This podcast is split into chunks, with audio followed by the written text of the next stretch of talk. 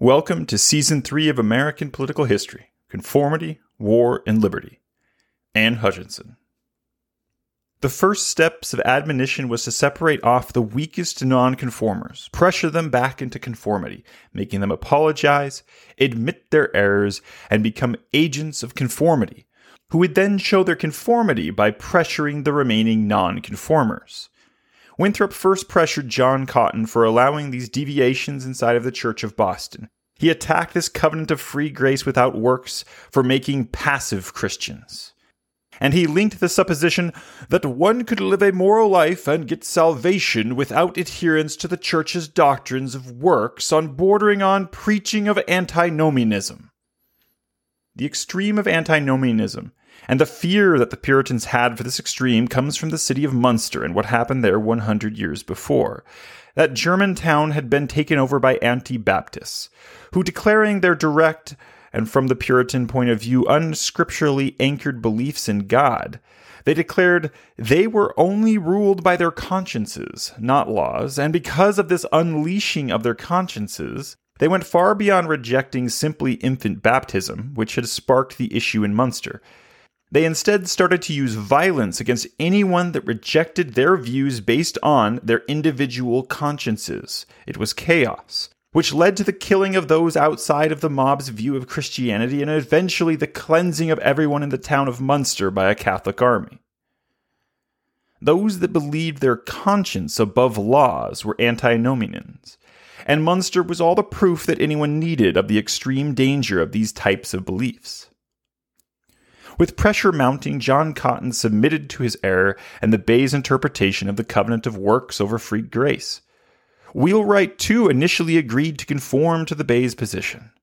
This left Anne Hutchinson, who refused to abandon her beliefs for the sake of the magistrate's conformity. Anne continued to promote this idea of free grace, rejecting the notion that works and learned study could save someone alone. For it was faith in God alone that saved someone, and grace was freely given by God, accepting humanity's flaws. For the Bible had no checklist of free works necessary for salvation. Measuring works moved the selection of salvation from God's grace to the judgment of humans on what good and necessary works are, and quoted Romans 6:14. For sin shall not be your master, because you are not under law, but under grace. Whispers of Anne's antinomianism swirled in New England. Winthrop asked for a day of fasting to calm the emotions of this debate over grace and works.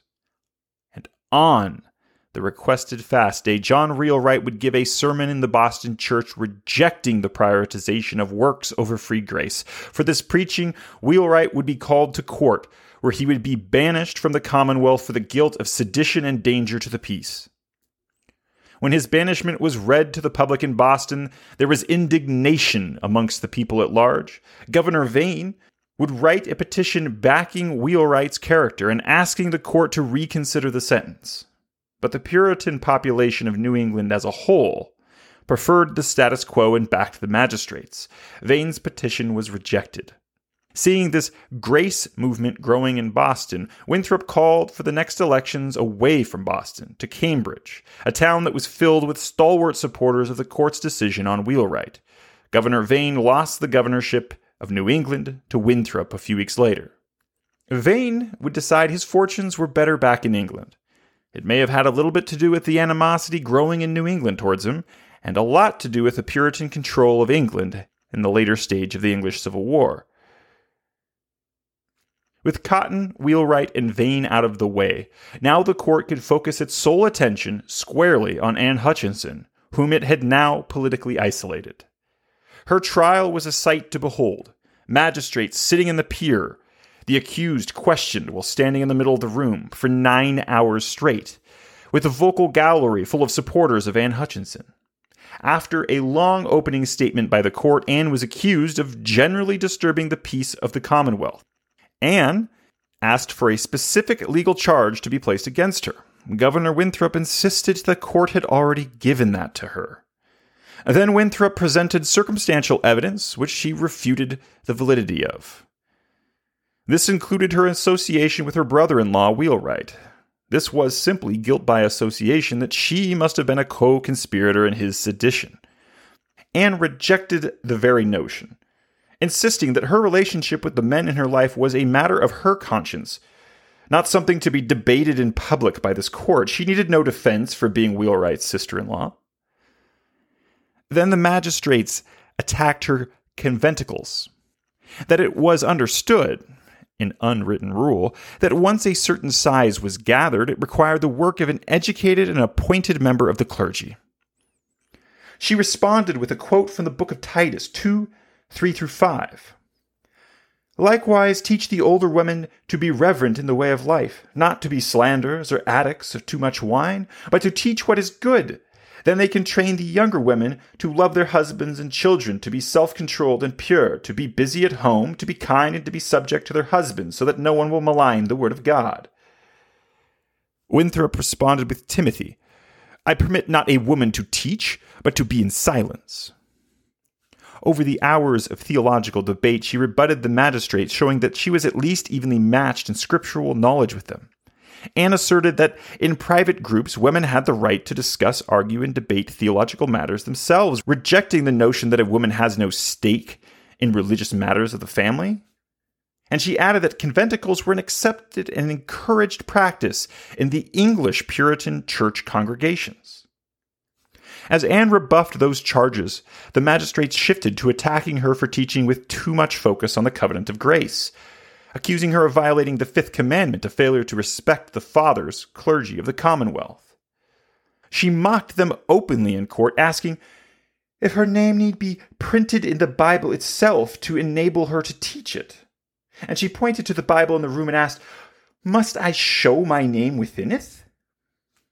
Winthrop warned her that they were the judges in this court. She told them they could do nothing to harm her, for she was in the hands of her eternal Savior. Because of Anne's strength in Scripture, they moved to attacking her as a person and her nonconformity to cultural expectations of the time, that she was a better husband than wife, and a preacher than a hero, and a magistrate than a subject. This might sound like a compliment today, but in the Commonwealth that prized conformity, this was a dangerous accusation. Then they said that they had talked with the clergy, that testified to her shocking bluntness and public criticism over the skills of the clergy's Commonwealth. She asked for these unspecified clergy to sign their testimony into the court. The magistrates backed off this angle of attack for the moment. They did get her to admit that she was critiquing clergy. She would say that she never said that the New England clergy didn't teach a covenant of grace. All that she had said was that they didn't all teach it as clearly as John Cotton. Governor Winthrop would close the court by linking the day's events with his famous sermon about being the city on the hill, alluding to the necessity for the Commonwealth to follow the directives of leadership or God will break New England's covenant with him. She objected that she was following John Cotton's teaching, a leader of the community. With this, the court would adjourn, leaving an unknown sentence suspended over her head. Winthrop, a few days later, would call Anne into a more private meeting where Governor Winthrop could continue to pressure the admonishment upon her. In that meeting, John Cotton dodged the issue about himself preaching free grace, leaving Anne's statement hanging, that she had just followed his leadership. It was now in doubt, leaving the only possibility that she had misinterpreted him, perhaps, and needed to correct her errors, to conform. John Cotton would attack Anne to show his newfound conformity. He would say that he was sorry that she had put comparisons of my ministry between others. Winthrop would also pressure Anne on the idea that she had a personal religious revelation from God. She retorted by quoting Jeremiah 46:28. Do not fear, Jacob, my servant, for I am with you, declares God. But by saying she was selected by God to give interpretation on Scripture, she was going directly against Puritan orthodoxy, that only a learned clergy could interpret God's will.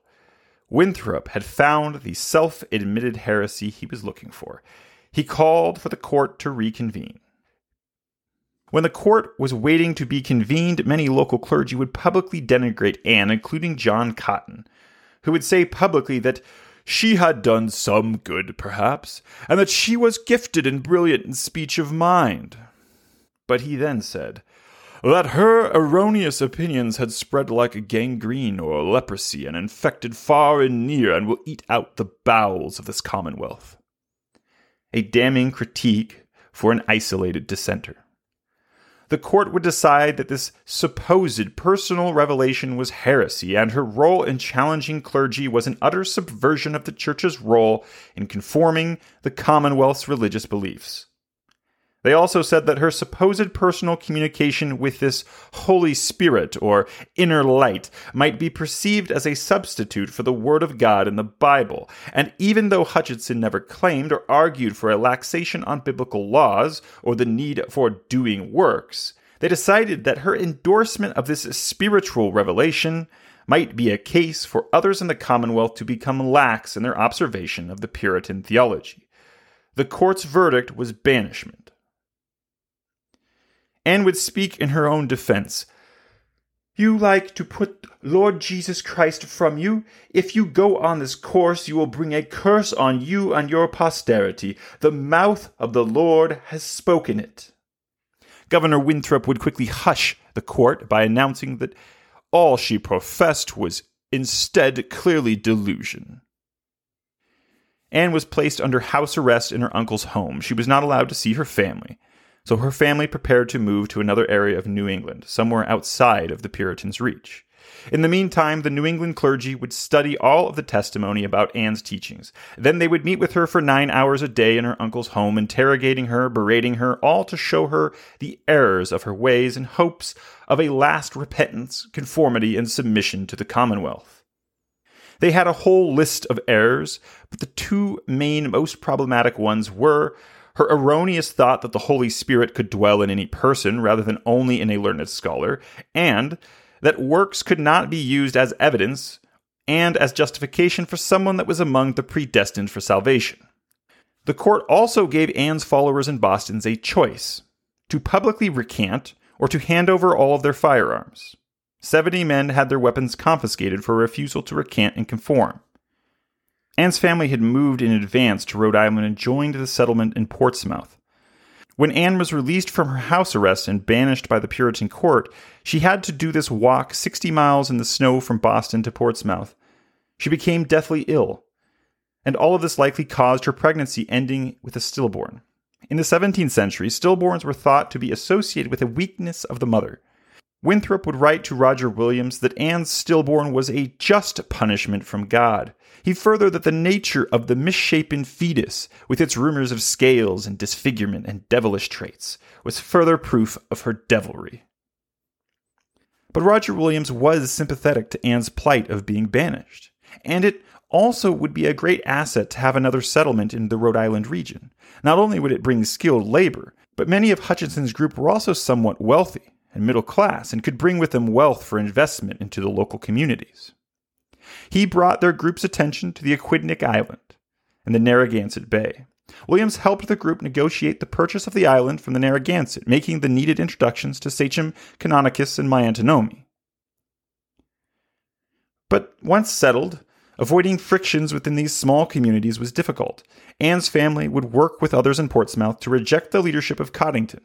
Coddington had helped found Portsmouth, but thought of Portsmouth as his own personal domain, as if he was some type of king.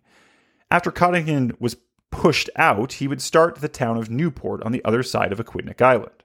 On his second attempt, he would become a little more diplomatic with the people of the town and would become freely elected governor. After a few years, though, the shared interests of the two communities would pull them back together into a shared government, a government that would enshrine trial by jury, a lesson that was hard learned by these communities who had experienced the magisterial courts of New England. And in 1641, Anne Hutchinson's husband passed away at the age of 55, and Anne was worried that the incorporation of these two communities on Aquidneck Island could result in her lands being incorporated as part of them too. She decided to take advantage of the land and benefits being offered in the settling areas of New Netherlands. Anne, with her remaining dependent children, left to start a settlement in the New Netherlands. Her settlement would be located near Split Rock. They called this new settlement Pelham, and it was located in today's Bronx, somewhere on the Hutchinson River. That is because in August of 1643, Lenape warriors sacked and killed the inhabitants of Pelham, and it didn't matter that they were English instead of Dutch.